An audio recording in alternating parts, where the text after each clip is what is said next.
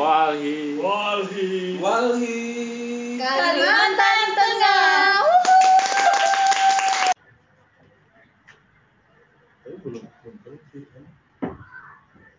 Ya, baik. Selamat siang semuanya, eh, rekan-rekan media dan teman-teman yang hadir pada kesempatan eh, siang hari ini. Di sini juga ada yang langsung dari lokasi. Ini ada Bang Aryo dari LBH Palangkaraya, kemudian ada Bang Saprudin dari Sekor Borneo, dan Bang Supri Gajali dari eh, LBH Bentang Kadilan. Kemudian untuk yang eh, secara virtual, eh, perwakilan dari teman-teman koalisi itu ada teman-teman dari Aman, Bang Ferdi, dan Bang Dimas selaku Direktur Walhi Kalimantan Tengah. Eh, kami ucapkan terima kasih kepada rekan-rekan media yang berkesempatan hadir dan berpartisipasi pada kesempatan siang hari ini dalam acara konferensi pers Koalisi Keadilan untuk Kehidupan. Nah, adapun hari ini eh, kita melaksanakan konferensi pers itu berlandaskan eh, dari hasil kemarin ya, hasil kemarin sesuai dengan jadwal. Eh, tepatnya kita pada tanggal 4 eh, Januari 2021 kemarin sudah melaksanakan eh, pendaftaran eh, gugatan ke PT UN Palangkaraya eh, oleh mewakili dari koalisi keadilan untuk Pinipan. Nah kemudian sudah keluar jadwal bahwa tanggal kemarin atau tanggal 15 kemarin kita sudah mendapatkan jawaban dari termohon atau tergugat yaitu Bupati Lamandau dalam hal ini eh, menanggapi eh, permohonan atau gugatan yang kita eh, layangkan ke melewati PT UN Palangkaraya. Nah, pada hari ini kita akan menanggapi itu Nah, banyak hal yang kami rasa bahwa perlu disikapi dari dan publik juga perlu tahu bahwa apa yang menjadi informasi menjadi jawaban dari Bupati Lemandau dan kemudian bagaimana respon kami. Nah nanti akan langsung saja saya serahkan kepada Bang Aryo untuk memulai nanti langsung saja setelah Bang Aryo nanti bisa langsung dari dari tim PH dulu ya dari Bang Aryo dari LBH Palangkaraya kemudian dari LBH Genta Keadilan nanti bisa dilanjutkan oleh Bang eh, Saprudin, Bang Dimas dan Bang Ferdi. Ya langsung saja Bang Aryo. Ya, eh, selamat siang rekan-rekan. Kasih eh, Danang. Eh, seperti yang disampaikan tadi bahwa kedudukan kita hari ini untuk menyampaikan eh, jawaban gitu ya atau respon terkait jawaban Bupati Lamandau atas eh, gugatan masyarakat eh, adat Kinipan di mana ini penting untuk disebarluaskan kepada publik mengingat jalannya persidangan kita ini dia eh, menggunakan sistem ekor jadi tidak eh, bisa langsung untuk diketahui Eh, di sistem ekor itu kita hanya dapat eh, salinan eh, berupa tanggapan. Nah, eh, tidak seperti persidangan biasanya secara terbuka kita bisa bisa tahu, bisa mendengar apa yang menjadi eh, tanggapan dari eh, Bupati. Nah, eh, dalam hal ini sebenarnya nanti juga kita akan eh, bagikan rilis yang sudah dibuat oleh kawan-kawan. Pada intinya eh, jawaban Bupati eh, sesuai dengan apa yang kita eh, temakan di undangan bahwa kami selaku eh, tim penasehat hukum eh, masyarakat itu ragu atas jawaban dari eh, Bupati Lamandau yang dalam hal ini diwakilkan atau mengkuasakan kepada uh, Kejaksaan Negeri uh, Lamandau dan uh, Biro Hukum. Ya. Nah, keraguan itu karena ada beberapa hal yang yang uh, keanehan yang pada intinya uh, jawaban dari uh, pihak uh, Bupati Lamandau menyatakan uh, bahwa gugatan atau permohonan kita itu uh, tidak bisa harus tidak bisa diterima atau ditolak itu. dengan alasan apa yang menjadi tuntutan itu telah tersedia gitu. Nah, boleh saya eh, gambarkan bahwa apa yang dimohonkan oleh eh, masyarakat eh, adat Kinipan dalam hal ini diwakili oleh Pak Effendi Buhing, permohonannya kepada Bupati adalah terkait adanya panitia eh, hukum adat untuk melakukan penetapan dan pengakuan sesuai dengan Permendagri nomor 52 tahun 2014 gitu. Nah, eh, yang yang terjadi adalah eh, surat permohonan itu tertanggal 2 dan diterima langsung uh, oleh pihak Pemda Lamandau, Kabupaten Lamandau itu pada tanggal 4 gitu. Nah, yang menjadi menarik adalah kalau tadi dibilang bahwa apa yang dituntut itu sudah ada dan akhirnya kita ketahui ya, akhirnya kita ketahui bahwa SK masyarakat hukum adat itu ada tertanggal 1 Desember 2020 ya kan? Jadi dalam dalam jawaban uh, itu termuat dan sebelum ada jawaban ini kami dihubungi oleh Pak Effendi Buding selaku uh, perwakilan masyarakat adat Kinipan yang mengajukan gugatan ini. Dia mengabarkan ke kita bahwa beliau mendapatkan surat gitu ya surat dari uh, bupati. Ada dua surat. Pertama adalah terkait SK uh, eh, masyarakat adat yang dia terima pada tanggal 8 Januari 2020, terus uh, di tanggal 12 Januari 2021, sorry, 2021, dia mendapatkan lagi satu surat terkait dengan respon atau tanggapan dari Bupati atas permohonan beliau yang diterima pada tanggal 4 Desember 2020. Nah, yang menjadi keraguan kami adalah terbitnya SK nomor 188 titik 45 garing eh, 379 garing eh, 12 eh, garing eh, huk eh, garing 2020 tentang pembentukan panitia masyarakat hukum adat Kabupaten Lamandau Provinsi Kalteng ini berdasarkan jawaban dan surat yang diterima oleh Pak Uhing itu tanggal 1 Desember 2020. Yang menjadi uh, ragu kami adalah mengapa saat permohonan itu diterima oleh Bupati Lamandau pada tanggal 4 uh, eh, Desember 2020 itu tidak ada tanggapan maupun respon bahwa SK ini terkait panitia ini sudah ada ya.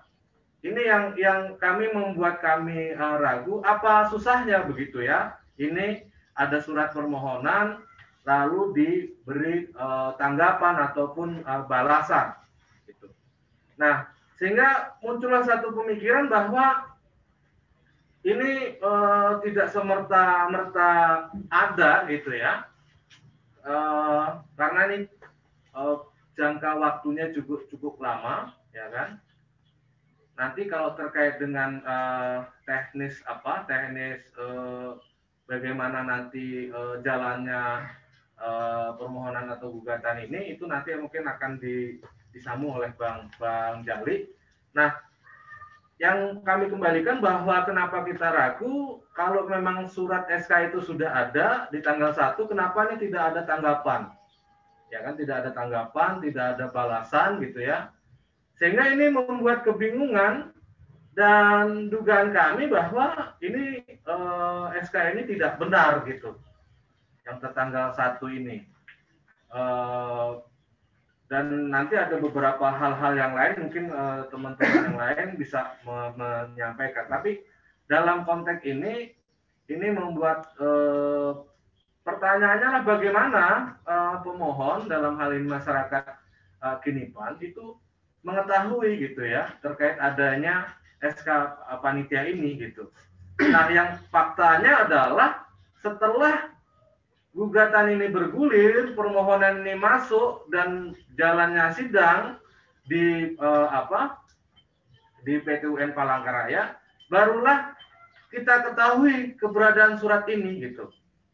Jadi ya kami anggap ini sesuatu hal yang diadakan yang sebenarnya ini perlu juga eh, tentu saja ini hal yang yang aneh bagi kita dan kita menduga ini hanya hanya upaya yang dilakukan oleh Bupati eh, Lamando untuk menghentikan dari uh, gugatan ini.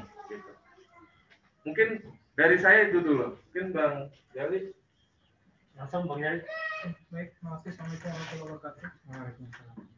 Uh, menyambung apa yang disampaikan oleh saudara Aryo ya terkait dengan uh, jawaban yang disampaikan oleh uh, Bupati Lamandau melalui kuasa hukumnya yaitu kantor pengacara negara dan uh, biro hukum uh, Pemda Lamandau uh, tertanggal 14 Januari 2001. Uh, yang pertama, uh, ya 2001. Yang pertama adalah kami menilai bahwa uh, isi dari jawaban ini sebenarnya tidak jauh dari uh, apa yang sudah kita prediksi. Di mana sebelumnya saudara uh, termohon prinsipal dan ini ada saudara Effendi Buding sudah menerima surat dari Bupati Lamandau itu tertanggal 8 Januari 2001 yang isinya yang isinya adalah pemberitahuan tentang telah terbentuknya panitia uh, hukum adat di Kabupaten Lamandau uh, tertanggal 1 Desember 2020. Uh, tidak jauh artinya mereka hanya mendalilkan bahwa panitia itu sudah terbentuk jadi tidak ada gunanya gugatan diajukan. Kurang lebih begitu. Artinya gugatan itu harus ditolak uh, atau setidak-tidaknya tidak dapat diterima. Uh, perlu kita sampaikan bahwa uh, kami menilai gugat uh, jawaban yang diberikan oleh Bupati Lamandau ini hanya akal-akalan untuk menghindari gugatan saja. Dengan beberapa uh, kritikan yang ingin kita sampaikan, beberapa tanggapan yang ingin kita sampaikan. Yang pertama, uh, kita berharap nanti sebagaimana hukum acaranya di peradilan tata usaha negara itu menguji tiga hal ya. Yang pertama itu terkait dengan kewenangan dari uh, Bupati Lamandau dalam hal pembentukan uh, panitia uh, hukum adat ya, masyarakat panitia masyarakat hukum adat. Yang kedua itu adalah bagaimana substansi dari terbentuknya kepanitiaan ini. Dalam hal ini adalah SK yang dibuat oleh Bupati Lamandau ini. Kemudian bagaimana prosedur dari uh, terbitnya SK uh, yang dibuat uh, yang diterbitkan oleh Bupati Lamandau ini. Saya ingin kupas satu persatu. Yang pertama kewenangan, betul. Memang kewenangan diberikan kepada Bupati Lemandau sebagaimana dalil gugatan kita. Memang mereka lain uh, yang berhak dan berwenang untuk menerbitkan SK Akuo, ya SK eh, SK pembentukan masyarakat hukum adat ini. Yang kedua uh, mengenai substansi. Nah ini yang mungkin menjadi uh, permasalahan. Apakah betul isinya ini sudah sesuai dengan kondisi yang sebenarnya?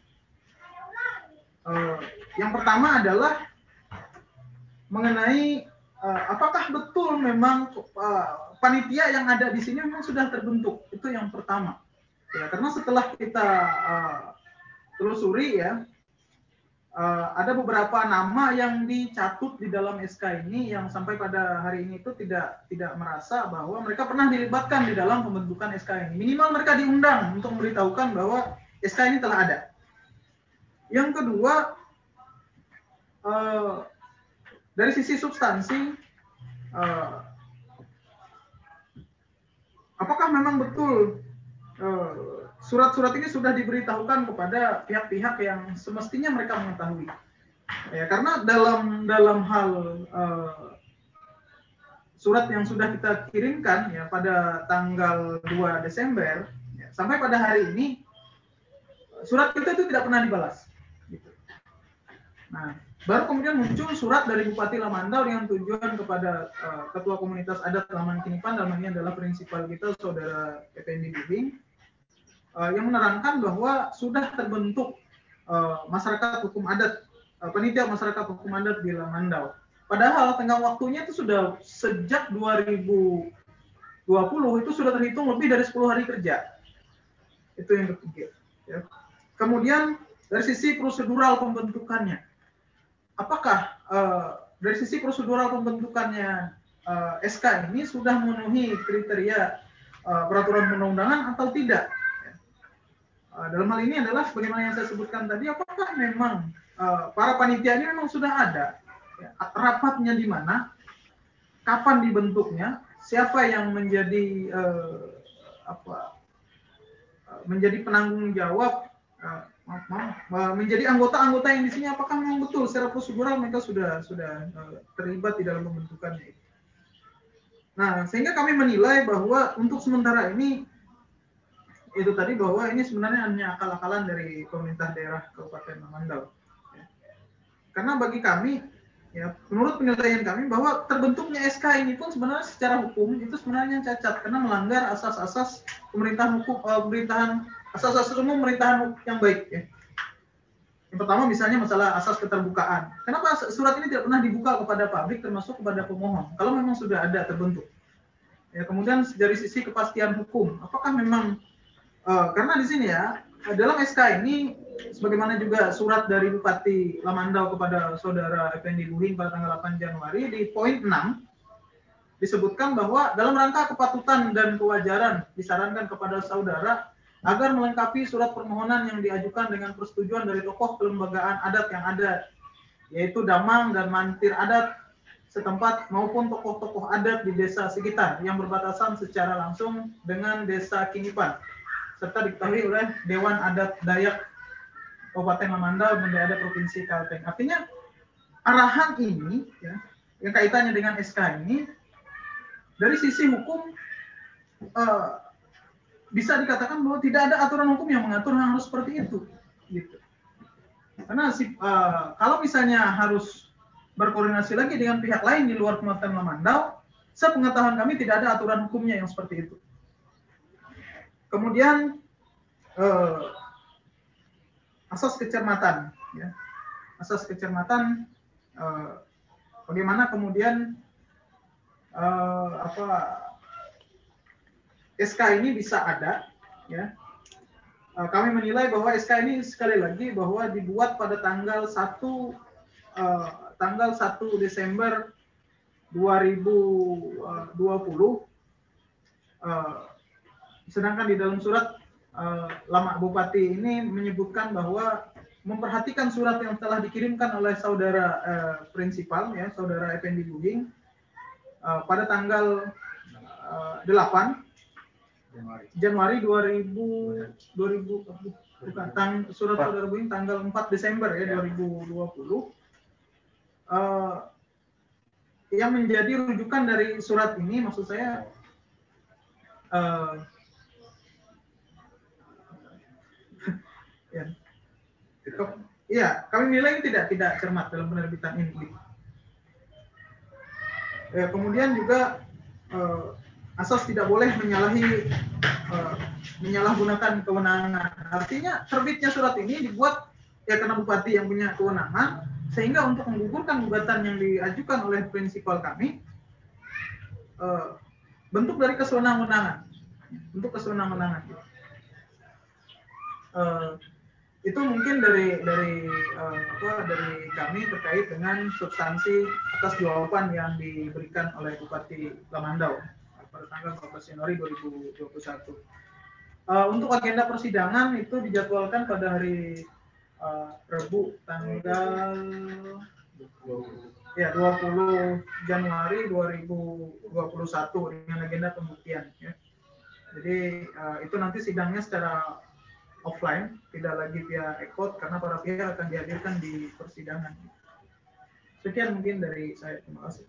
Ya, terima kasih dari teman-teman uh, kuasa hukum uh, tadi dari LBH Palangkaraya dan teman-teman dari LBH Genta Keadilan. Ada Bang Aryo dan Bang uh, Supri Gajali.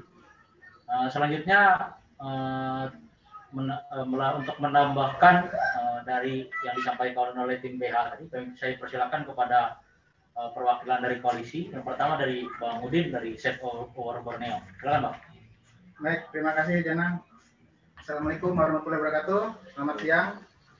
Semua saya juga nggak nggak apa nggak terlalu banyak. Saya hanya sedikit me, karena pertanyaan pun sama dari dari dari surat jawaban yang disampaikan oleh uh, termohon ini pertanyaan-pertanyaan sama uh, yaitu aspek soal aspek kewenangan, aspek prosedural dan aspek substansi. Nah, yang jadi pertanyaan saya kalau uh, tadi Bang Supri sudah menerangkan semua di, dari segi aspek-aspeknya uh, dari kacamata hukum. Kalau saya dari segi prosedural ya, saya saya secara orang awam aja melihat ini aja pertanyaan kalau sudah sesuai prosedur, mengapa baru disampaikan gitu? Surat apa? Surat uh, eh, SK penetapan panitia masyarakat hukum adat ini? Artinya ada dari uh, tanggal 1 Desember ditetap di SK kan, kemudian baru disampaikan uh, kepada uh, kepada komunitas, kepada masyarakat itu uh, pada tanggal 8 Januari 2021. Itu artinya ada jeda waktu 37 hari ya, 37 hari baru Pemda itu melakukan sosialisasi lah istilahnya gitu dari SK yang yang diterbitkan itu. Kalau itu sudah terjadi kenapa gitu kan? Uh, uh, baru disampaikan. Kemudian kalau bagi saya juga sebagai orang orang awam, orang awam saya melihat SK ini jangan sampai uh, hanya sebagai apa ya sebagai tindakan atau atau sesuatu hal yang yang yang yang hanya untuk menunjukkan bahwa kinerja bupati itu dijalankan gitu. Atau uh, hanya sebagai tindakan normatif aja bupati.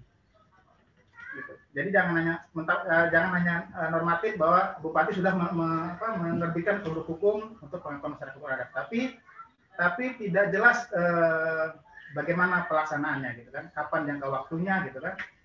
Saya kurang tahu apakah di SK di SK penetapan masyarakat hukum adat itu sudah ditentukan jangka waktunya segala macam kemudian eh, saya kami di, di koalisi sebenarnya eh, akan terus mempertanyakan nih ya akan terus mempertanyakan kinerja panitia yang dibentuk oleh bupati ini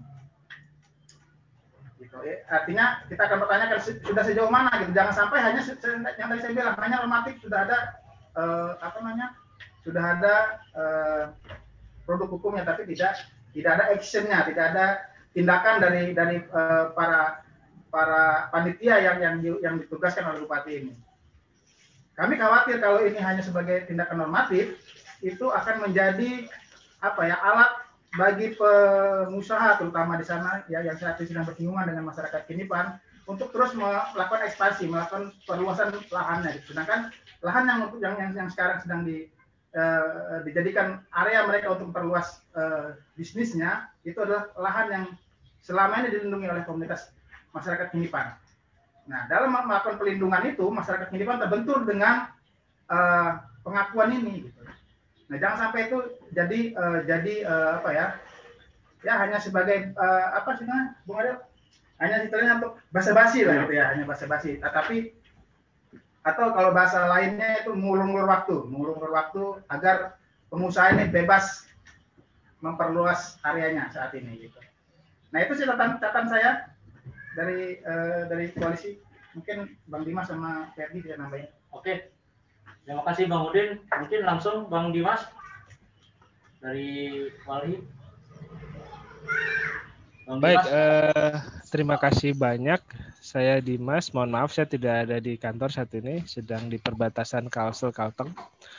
Eh, terkait ini, pan saran saya sebagai masyarakat dan eh, pemerhati terkait kondisi lingkungan di Kalteng sudah selayaknya lah diserahkan ke masyarakat kembali proses pengelolaannya. Itu hak mereka, bukan hak perusahaan. Mau sampai kapan e, hal ini terus dibiarkan? Karena gini, apa yang dikelola oleh masyarakat Kinipan itu akan jauh lebih baik dengan apa yang dikelola perusahaan. Lahan-lahan, tanah-tanah, hutan-hutan di sana akan rusak, akan digantikan nama sawit. Hak-hak masyarakat baik secara sosial, budaya akan hilang. Apa mau seperti itu Pak Pak? Buat saya ya Pak ya. Buat Pak Bupati bijaklah dalam mengambil keputusan, jangan menunda-nunda jangan mengulur-ngulur.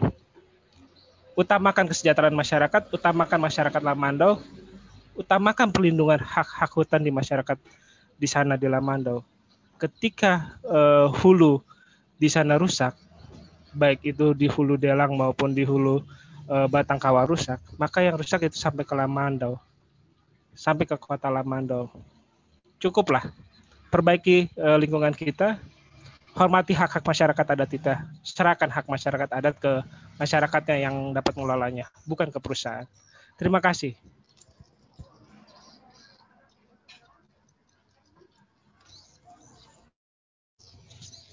Silakan uh, kembali ke Janang.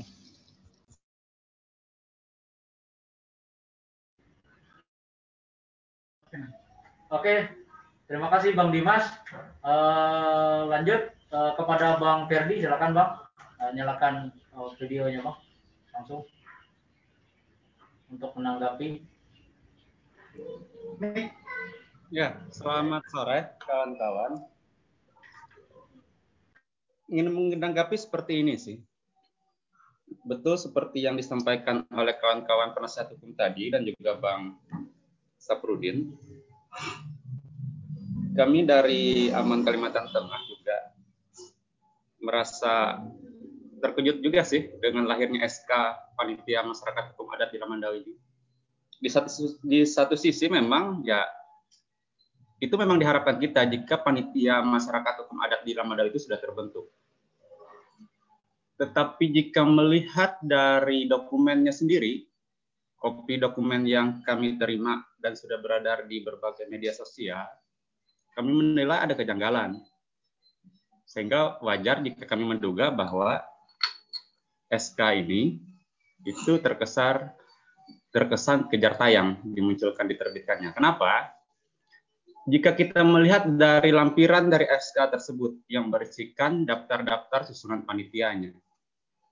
Coba cek setelah dari nomor satu panitia panitia yang ada sampai nomor 16 itu langsung meloncat ke nomor 22.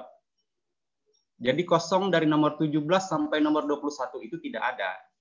Nah, ini kan sementara jika kita melihat dari dokumen SK panitia ini, ini kan adalah dokumen resmi, dokumen negara itu. Agak agak agak apa lah lucu jika hal yang tidak telitian seperti ini terjadi, padahal ini dokumen penting loh. Seperti itu. Makanya itu kami menilai bahwa kami menduga bahwa SK ini lahir ketika adanya gugatan Lamandau. Ya, itu. Nah terkait dengan bagaimana ke depan, kami memang mengharapkan panitia masyarakat hukum adat ini memang dapat bekerja sebagaimana tupoksinya selain panitianya juga sudah terbentuk, misalnya jika memang benar ini sudah terbentuk panitia masyarakat hukum adat di Lamandau, pemerintah Kabupaten Lamandau juga perlu membuat suatu juklak dan juknis terkait pedoman pengakuan masyarakat hukum adat. Jadi panitia yang terbentuk ini dia tidak bingung tugasnya apa, tupoksinya apa. Dia juga tahu apa yang akan mereka kerjakan, bagaimana teknisnya, bagaimana petunjuk pelaksanaannya yang termuat mungkin juga dalam SK Bupati atau surat keputusan kepala daerah di Lamandau.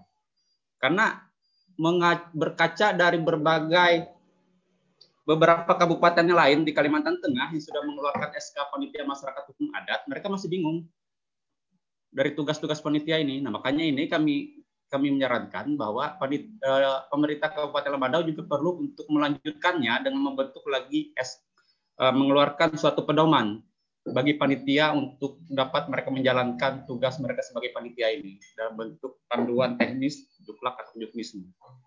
Itu tambahan dari saya. Terima kasih.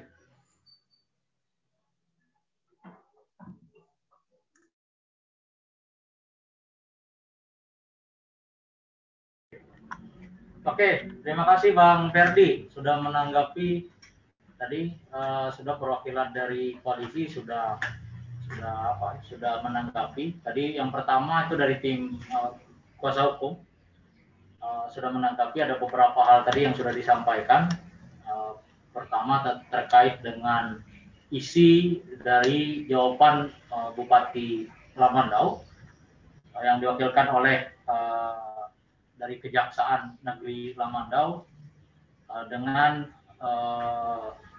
Biro Hukum uh, Kabupaten Lamandau. Nah, secara jawaban kemudian secara substansi hukumnya sudah dijawab. Kemudian secara koalisi juga uh, sudah menjawab juga tadi terkait atau menanggapi terkait isi jawaban tersebut. Nah, selebihnya nanti eh, kalaupun memang ada pertanyaan, terutama dari teman-teman media saat ini yang hadir, atau mungkin ada tambahan lagi dari eh, abang-abang atau langsung saja bagaimana? langsung aja langsung pertanyaannya kita kita kasih pertanyaan kawan-kawan yang ini ya yang yang ini dulu. Nanti baru karena di sini ada di Q&A ada pertanyaan juga tapi itu nanti lah setelah kawan-kawan yang yang ikut ini dulu baru. Oke, ya. kawan-kawan silakan. teman-teman media yang berhadir di sini juga berhadir di lokasi ada enam orang silakan. Kalau tidak ada langsung saja yang di Q&A kalau ada yang mau menanggapi silakan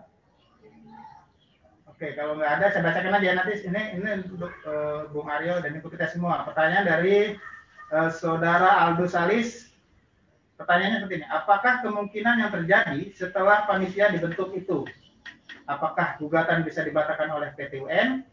Lalu, bukankah pembentukan panitia itu membawa nafas segar untuk dapat mewujudkan hutan adat dan pengakuannya? By Ido Kompas.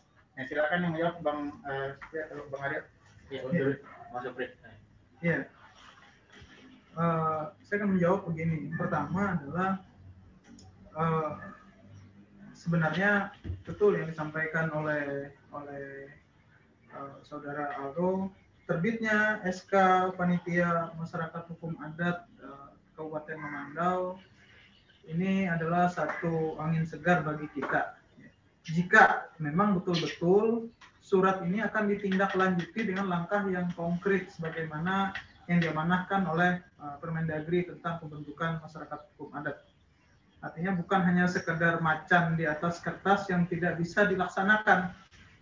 Sehingga uh, kita berharap ya seperti itu. Cuman dari sisi uh, putusan pengadilan kita berharap putusan pengadilan itu bisa memerintahkan dengan amar yang berbeda dengan isi putusan ini artinya membentuk peraturan yang baru yang lebih uh, apa, lebih partisipatif di dalam uh, mengakomodir kepentingan masyarakat hukum adat uh. Ya, jadi uh, kita berharap begitu. Ya. Kita berharap begitu dan kita berharap gugatan yang kita ajukan itu dikabulkan. Gitu. Jadi apa yang dilakukan oleh pemerintah Kabupaten Lamandau itu memang murni berdasarkan pada putusan pengadilan. Ya. Oleh karena itu eh, SK yang sudah diterbitkan ini kita minta kepada pengadilan untuk menguji kebenaran dari isinya, termasuk adalah dari sisi kewenangan, ya, prosedural dan uh, substansi dari uh, keputusan ini. Apakah memang sudah sesuai dengan peraturan perundang-undangan atau sudah memenuhi Eh, asas-asas uh, hukum pemerintahan yang baik. Itu mungkin. Ya, uh, kalau dari kami bahwa yang kita ajukan ini berupa administrasi pemerintahan sehingga akan uh, ada hukum acaranya. Nanti kita akan lihat apakah uh, jawaban ini uh, seperti apa? Ya kan? Uh, yang pasti dalam dalam uh, kelanjutannya ini nanti uh, tidak ada jawab dengan dijawab tapi langsung ke uh, pembuktian surat dan ahli lalu ada putusan. Sehingga uh, ya kami yakin bahwa gugatannya tetap uh, berlanjut sampai putusan. Karena yang kita uji sekali lagi sebenarnya kan pelayanan ya pelayanan publik oleh uh, yang dijalankan oleh uh, Bupati Lamandau kayak gitu. Nah, kalau kita kita lihat bahwa proses ada permohonan di tanggal 4 namun tidak tidak ada tanggapan dan segala macam, ya ini bisa kita kita katakan sebagai kelalaian gitu. Ini di luar daripada SK itu ini sudah ada atau seperti apa gitu. Karena secara administrasi ada orang yang bermohon, seharusnya ada tanggapan, ada respon gitu. Nah, ini yang uh, yang kita lihat tidak ada sehingga uh, akhirnya gugatan itu kita daftarkan di tanggal 4 Januari 2020 ada jeda waktu hampir satu bulan gitu ya. Nah ini yang kita uji juga di sana. Sehingga dalam hal ini ini uh, satu pembelajaran juga bagi pemerintah daerah yang lain bahwa apa pun yang ada itu jangan jangan dikecilkan, jangan disepelekan gitu ya. Kita lihat bahwa ini ada surat dari masyarakat tapi tidak tidak diperdulikan gitu. Sehingga ya lahirlah satu eh, apa yang juga ini merupakan hak konstitusional yang di, disediakan oleh oleh negara kita uji lewat pengadilan. Nah, jadi ini yang sebenarnya yang belum terjawab sampai hari ini dan dengan adanya SK dan surat tanggapan dari bupati kepada prinsipal kami dalam hal ini masyarakat adat Kinipan itu menguatkan bahwa ada ada pembiaran secara secara pelayanan gitu ya secara pelayanan publik ini ini uh, tidak baik gitu. Uh, nah lagi-lagi kalau pertanyaannya apakah ini mengganggu? Ya berdasarkan hukum acara kita kita yakin bahwa uh, hakim pun nanti juga akan memutus secara objektif gitu ya. Bahwa uh, selain yang kita minta ini adalah memang SK tentu saja tadi dengan beberapa catatan dan perdebatan dan kita memang ragu terkait hal itu.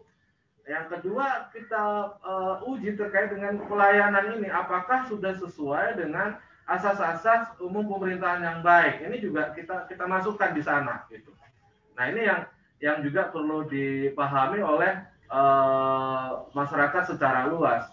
Sehingga ini tidak serta merta bahwa dengan adanya SK itu sudah selesai gitu.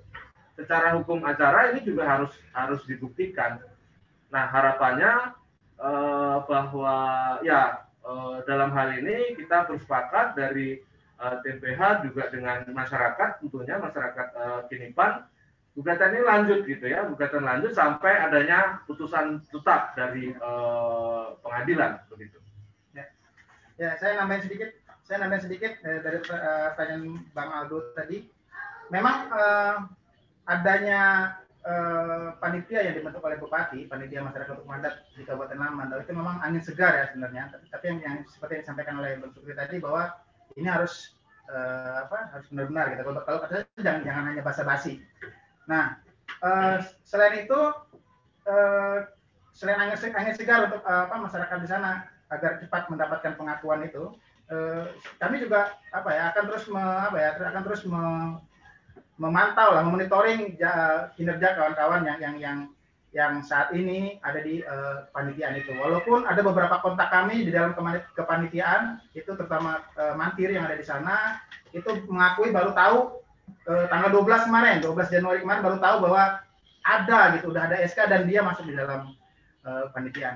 Nah, jangan sampai panitia ini nantinya tidak bekerja gitu. Padahal padahal uh, udah di udah di apa ditentu uh, disyaratkan mereka juga bisa menggunakan mengakses dan APBD dari dari bentuk panitia ini. Jangan sampai nggak uh, jadi apa-apa gitu uh, ya apa uh, yang yang yang yang uh, hukum yang dibuat oleh uh, Bupati Lamandau ini.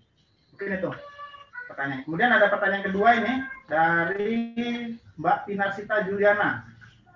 Pertanyaannya seperti ini. Apakah Aman Lamandau sudah tahu bahwa mereka dimasukkan juga sebagai panitia? Sebelumnya ada diberitahu atau dilibatkan dalam proses pembentukannya. Nah ini ini pertanyaan dari Mbak Pinar. Apakah Aman Lamandau sudah tahu? Nah ini kayaknya jawaban ini lebih tepatnya ke Bang Ferdi ya. Iya, Bang Ferdi langsung. Ke Bang Ferdi dari Aman. Silakan Bang Ferdi.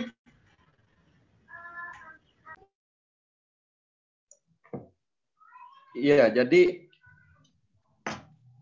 belum jujur. Sampai dengan hari ini pun kita kesulitan komunikasi dengan kawan-kawan pengurus daerah di Taman Lamandau seperti itu.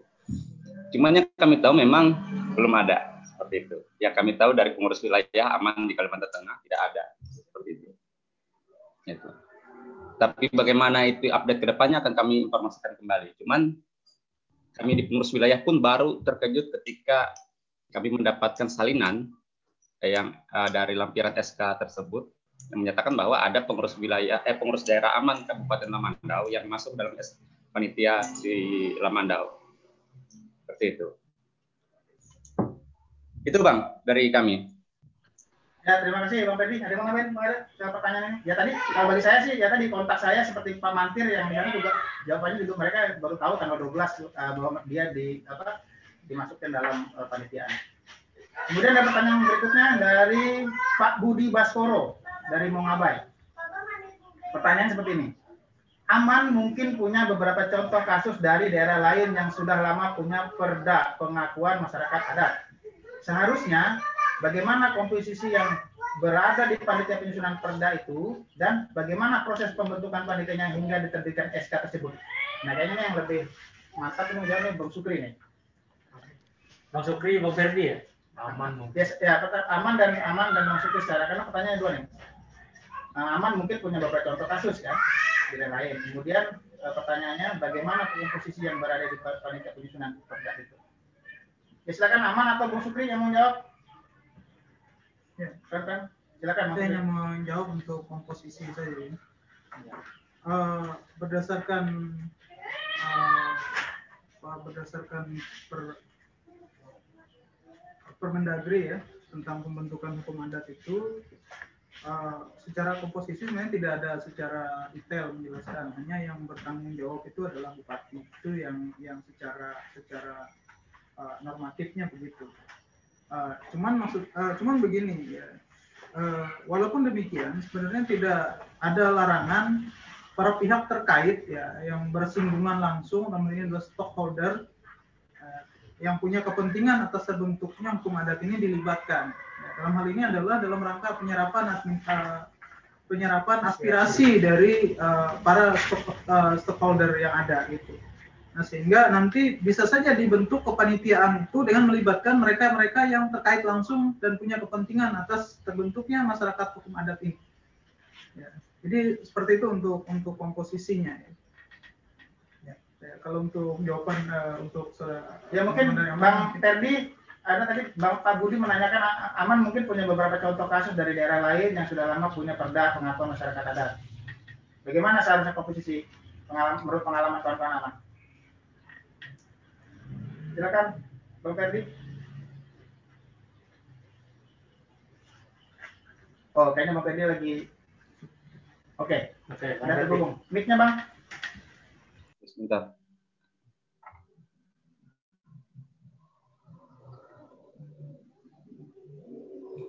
Iya, jadi memang SK panitia masyarakat hukum adat ini berbeda ya dengan panitia dalam penyusunan peraturan daerah atau panitia penyusunan daerah. Jadi fokus dari panitia masyarakat hukum adat ini dia melakukan verifikasi, validasi dan kemudian melakukan rekomendasi kepada uh, kepala daerah. Misalnya, ada pengusulan permohonan dari komunitas Kinipan atau masyarakat adat di Kinipan untuk diakui sebagai masyarakat adat melalui peraturan atau regulasi. Jadi tugas dari panitia inilah yang melakukan verifikasi betul tidak bahwa Kinipan ini masih menjalani tatanan aturan adatnya, ada hukum adatnya, ada wilayah adatnya, ada kemudian lembagaan adatnya, itulah tugas dari panitia. Seperti itu. Nah, begitu juga dengan komunitas-komunitas yang lainnya, seperti itu, yang kemudian akan direkomendasikan kepada kepala daerah layak atau tidaknya itu untuk kemudian ditetapkan oleh oleh oleh oleh kepala daerah seperti itu. Berbeda dengan panitia dalam penyusunan perda Nah, tetapi di sini hasil dari panitia-panitia inilah yang nantinya juga menjadi rujukan acuan dalam penyusunan peraturan daerah yang ada di daerah masing-masing atau seperti di Lamanda misalnya. Ketika misalnya hasil identifikasi dari panitia ini ada beberapa komunitas yang diakui dan memang memenuhi unsur sebagai masyarakat adat, komunitas adat. Jadi merupakan tugas atau kewenangan dari pemerintah daerah lah yang juga harusnya menindaklanjuti dengan pembentukan peraturan daerah di tingkat kabupatennya seperti itu. Karena ini juga selaras dengan berbagai peraturan yang ada di pusat, baik itu undang-undang dasar kita, seperti itu juga ada. Jadi ini hanya sebagai bentuk pengadministrasian sebenarnya dari keberadaan masyarakat adat. Masyarakat adat itu sudah ada, pengakuan ini sebagai dari pemerintah itu, itu hanya bentuk suatu pengadministrasian bahwa masyarakat adat itu ada bukan berarti adalah harus dibentuk baru masyarakat adat itu tidak tapi inilah tugas dari pemerintah untuk melakukan administrasi keberadaan dari masyarakat adat seperti itu. Kalau masyarakat adatnya jauh sebelum Indonesia ini merdeka pun sudah ada seperti itu. Gitu bang. Oke, oke, itu jawaban dari ini. Ada lagi nggak pertanyaan kawan-kawan? Gitu Bang Budi, kalau misalnya ada yang masih belum jelas, Silakan menanggapi.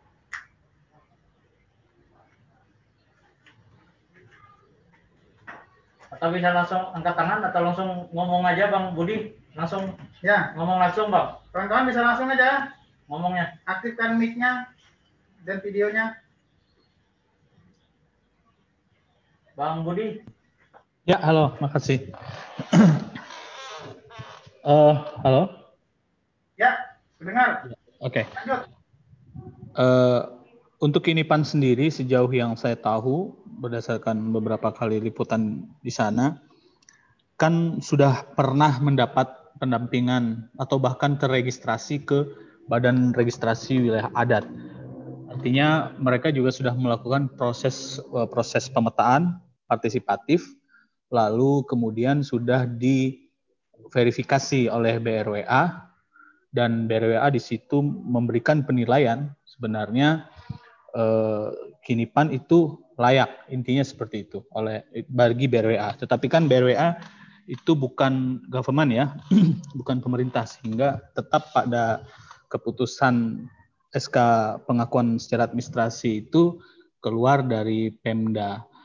Nah, apakah eh, apakah BRWA dalam hal ini seharusnya bisa diposisikan sebagai bagian yang meringankan membantu tugas Pemkap Lamandau yang mungkin pu memang punya niat untuk betul-betul melakukan inventarisasi uh, masyarakat ada di sana sebelum dikeluarkan pengakuan SK-nya atau per, apa, perdanya. Dan kan proses-prosesnya sudah ada, apakah harus diulang lagi atau seperti apa itu Bang? Seharusnya bagaimana dengan proses-proses, intinya bagaimana proses, dengan proses-proses yang sudah dilakukan kini Pak ini di lapangan seperti itu. Ya. Itu aja, Pemkap Lamando mestinya bagaimana menyikapi ini? Mungkin saya nanggapi sedikit ulang. Ya. Nah, jadi eh, terkait eh, bagaimana seharusnya eh, panitia ya, panitia eh, masyarakat pemadat di Kabupaten Lambangan itu bisa melibatkan kawan-kawan BRA gitu kan, BRA yang, yang sebelumnya sudah melakukan verifikasi dan identifikasi dan verifikasi dan menyatakan bahwa ini itu layak disebut sebagai uh, masyarakat pemadat. Nah seharusnya memang memang uh, panitia itu atau Kementerian Lamandau sebenarnya sudah bisa bisa melibatkan kawan-kawan ini ya kawan-kawan BRA karena ya selain untuk meringankan kerjanya juga itu juga untuk meringankan uh, beban daerah ya, terutama untuk uh, anggaran, anggaran misalnya pemetaan segala macam itu uh, akan lebih ringan, itu kan butuh biaya besar sebenarnya. Nah, kenapa nggak nggak nggak itu nggak di apa namanya di sinkronisasi? Harusnya harusnya kawan-kawan bisa. Nah, hanya memang mungkin kami melihatnya kenapa ini tidak dilakukan, mungkin karena uh, apa ya semacam ego lah gitu kan, bukan ego sih. Uh, prosedur mungkin ya prosedur karena memang uh, di Kalteng ini kan ada ini sendiri ya ada struktur uh, adat sendiri semacam BAD gitu kan. Itu yang seharusnya bisa uh, apa namanya bisa menggandeng lah menggandeng uh, menggandeng kawan-kawan seperti BRA dan atau kawan-kawan aman yang yang yang sejak lama sudah apa, melakukan pemetaan, inventarisir uh, segala macam uh, masyarakat adat yang ada di sini. Seharusnya seperti itu. Cuman ya kita nggak tahu entah itu ego entah apa yang atau prosedur yang memang harus dilakukan oleh uh, pemerintah daerah. Mungkin ada yang ngambil? Jangan, Bang Putri, Bang Aryo. Atau Bang, aduh. Oh ya, Bang Dimas, Bang Ferdi. Bang Ferdi.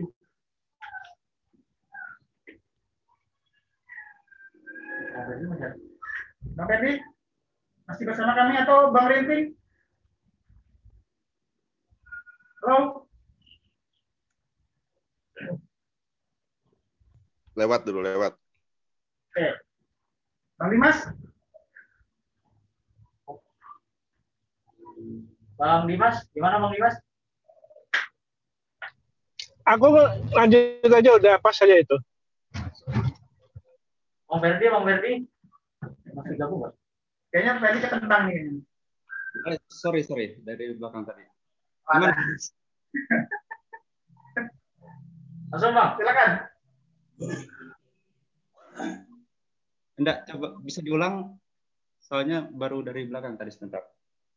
Jadi tadi Bang Budi mau ini kan me- apa, menanyakan mungkin nggak gitu kalau kalau Pemda Lamandau dalam hal ini panitia masyarakat adat itu melibatkan kawan-kawan dari BWA gitu karena memang di B- eh, kawan-kawan BWA kan sudah melakukan verifikasi gitu kan identifikasi verifikasi perkotaan gitu kan Sangat nah, mungkin, dari sangat mungkin, Bang.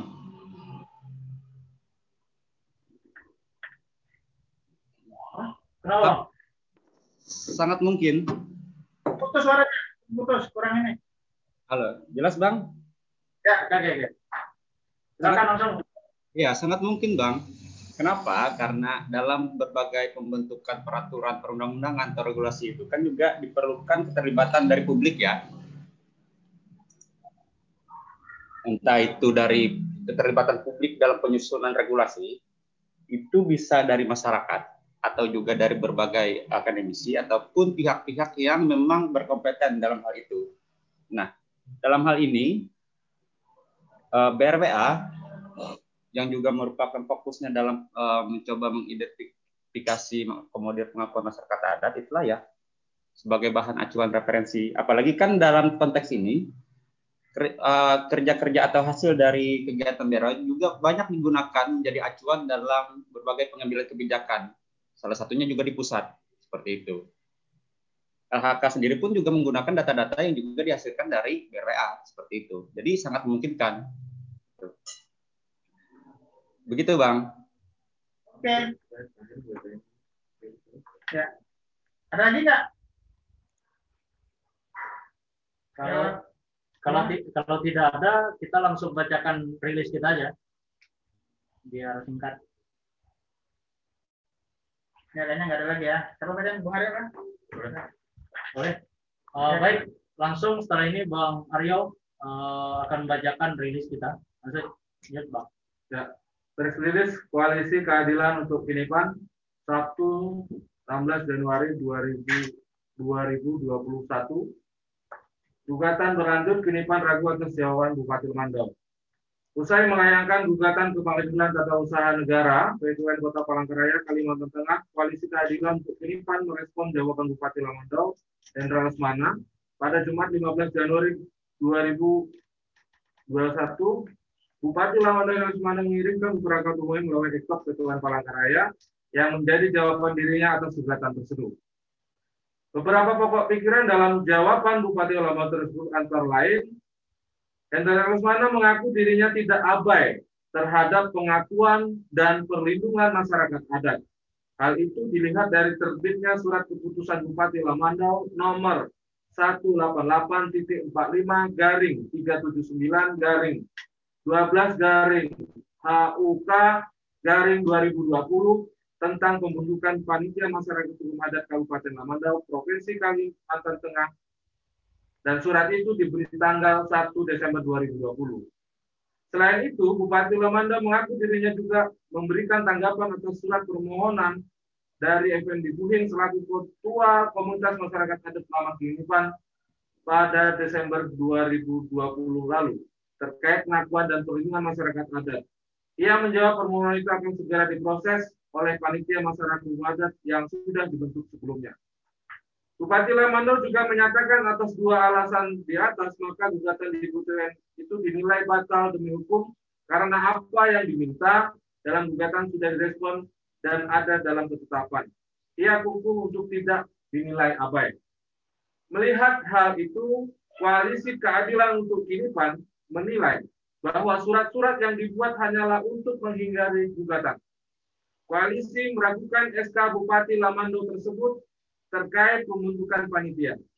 Pasalnya, SK itu terbit tanpa diketahui oleh salah satu anggota panitia yang tercantum dalam daftar panitia masyarakat hukum adat Kabupaten Lamandau, yakni Mantir Adat. Selain itu, dalam lampiran SK tersebut terdapat kekeliruan pada bagian penulisan nomor pada daftar anggota panitia yang terlibat. Pada bagian itu, nomor tertulis tidak berurutan. Seperti nomor 16 yang kemudian justru langsung lompat ke nomor 22. Kesalahan dalam penomoran itu menunjukkan kurangnya ketelitian dalam membuat dokumen administrasi yang ditandatangani oleh pejabat publik. Selanjutnya, Bupati Lamano juga mengirimkan surat kepada Bapak Effendi Buhim pada tanggal 8 Januari 2001, lalu menjawab atas permohonan Effendi Buhim dan masyarakat Kinipan terkait permohonan pengakuan dan perlindungan masyarakat adat. Sayangnya, tanggapan Bupati Lamando melewati batas waktu dari ketentuan 10 hari kerja berdasarkan Undang-Undang Nomor 30 Tahun 2014 tentang Administrasi Pemerintahan pasal 53 ayat 2 yang isinya jika ketentuan peraturan perundang-undangan tidak menentukan batas waktu kewajiban sebagaimana dimaksud pada ayat 1, maka badan atau pejabat pemerintahan wajib menetapkan atau melakukan keputusan dan atau tindakan dalam waktu 10 hari kerja setelah permohonan diterima secara lengkap oleh badan atau pejabat atau pejabat pemerintahan. Artinya, semua respon Bupati Lampau terkait segala permohonan itu dibuat tergesa-gesa. Dugaan kami, semua respon itu dibuat lantaran adanya gugatan di PTUN Palangkaraya. Setelah mempelajari secara seksama apa yang menjadi pokok dari jawaban Bupati Lamondo atas gugatan masyarakat adat Lamun Kimitan, kami dari Koalisi Keadilan untuk Inipan dapat menyimpulkan sebagai berikut. Satu, bahwa gugatan masyarakat adat Laman Kinipan dengan nomor satu garing P garing MP garing 2021 garing B2N titik PLK di B2N Palangkaraya harusnya terus dilanjutkan untuk mendapatkan kepastian hukum dari majelis hakim. Dua, bahwa gugatan masyarakat adat Laman Kinipan sangat erat kaitannya dengan hukum administrasi pemerintahan sehingga perlu dilihat dan diuji apakah jawaban dari Bupati Lamano tersebut sudah sesuai dengan ketentuan peraturan perundangan yang berlaku. Demikian rilis yang kita uh, buat uh, atas nama Koalisi Keadilan untuk Inipan uh, 16 Januari 2021. Terima kasih. Ya, terima, terima kasih semuanya. Uh, demikian tadi uh, pembacaan rilis kita dari uh, Bang Aryo. Mungkin kemudian ada yang boleh ditambahkan Bang? Ya, cukup. Cukup. Oke. Okay. Uh, baik, terima kasih. Uh, itu saja yang bisa kami sampaikan dalam uh, konferensi pers kali ini. Uh, kepada teman-teman media, kami ucapkan sekali lagi terima kasih uh, atas partisipasinya dalam konferensi pers ini dan juga kepada teman-teman yang secara virtual yang sudah mengikuti proses dan juga teman-teman yang live di uh, YouTube-nya Walhi Kalimantan Tengah dan di fanspage-nya Save Power Borneo kami ucapkan terima kasih atas partisipasinya. Kami ucapkan selamat siang dan salam sejahtera buat kita semua. Lestari. Lestari. Kita berdoa juga buat Kalsel. Semoga bencana ke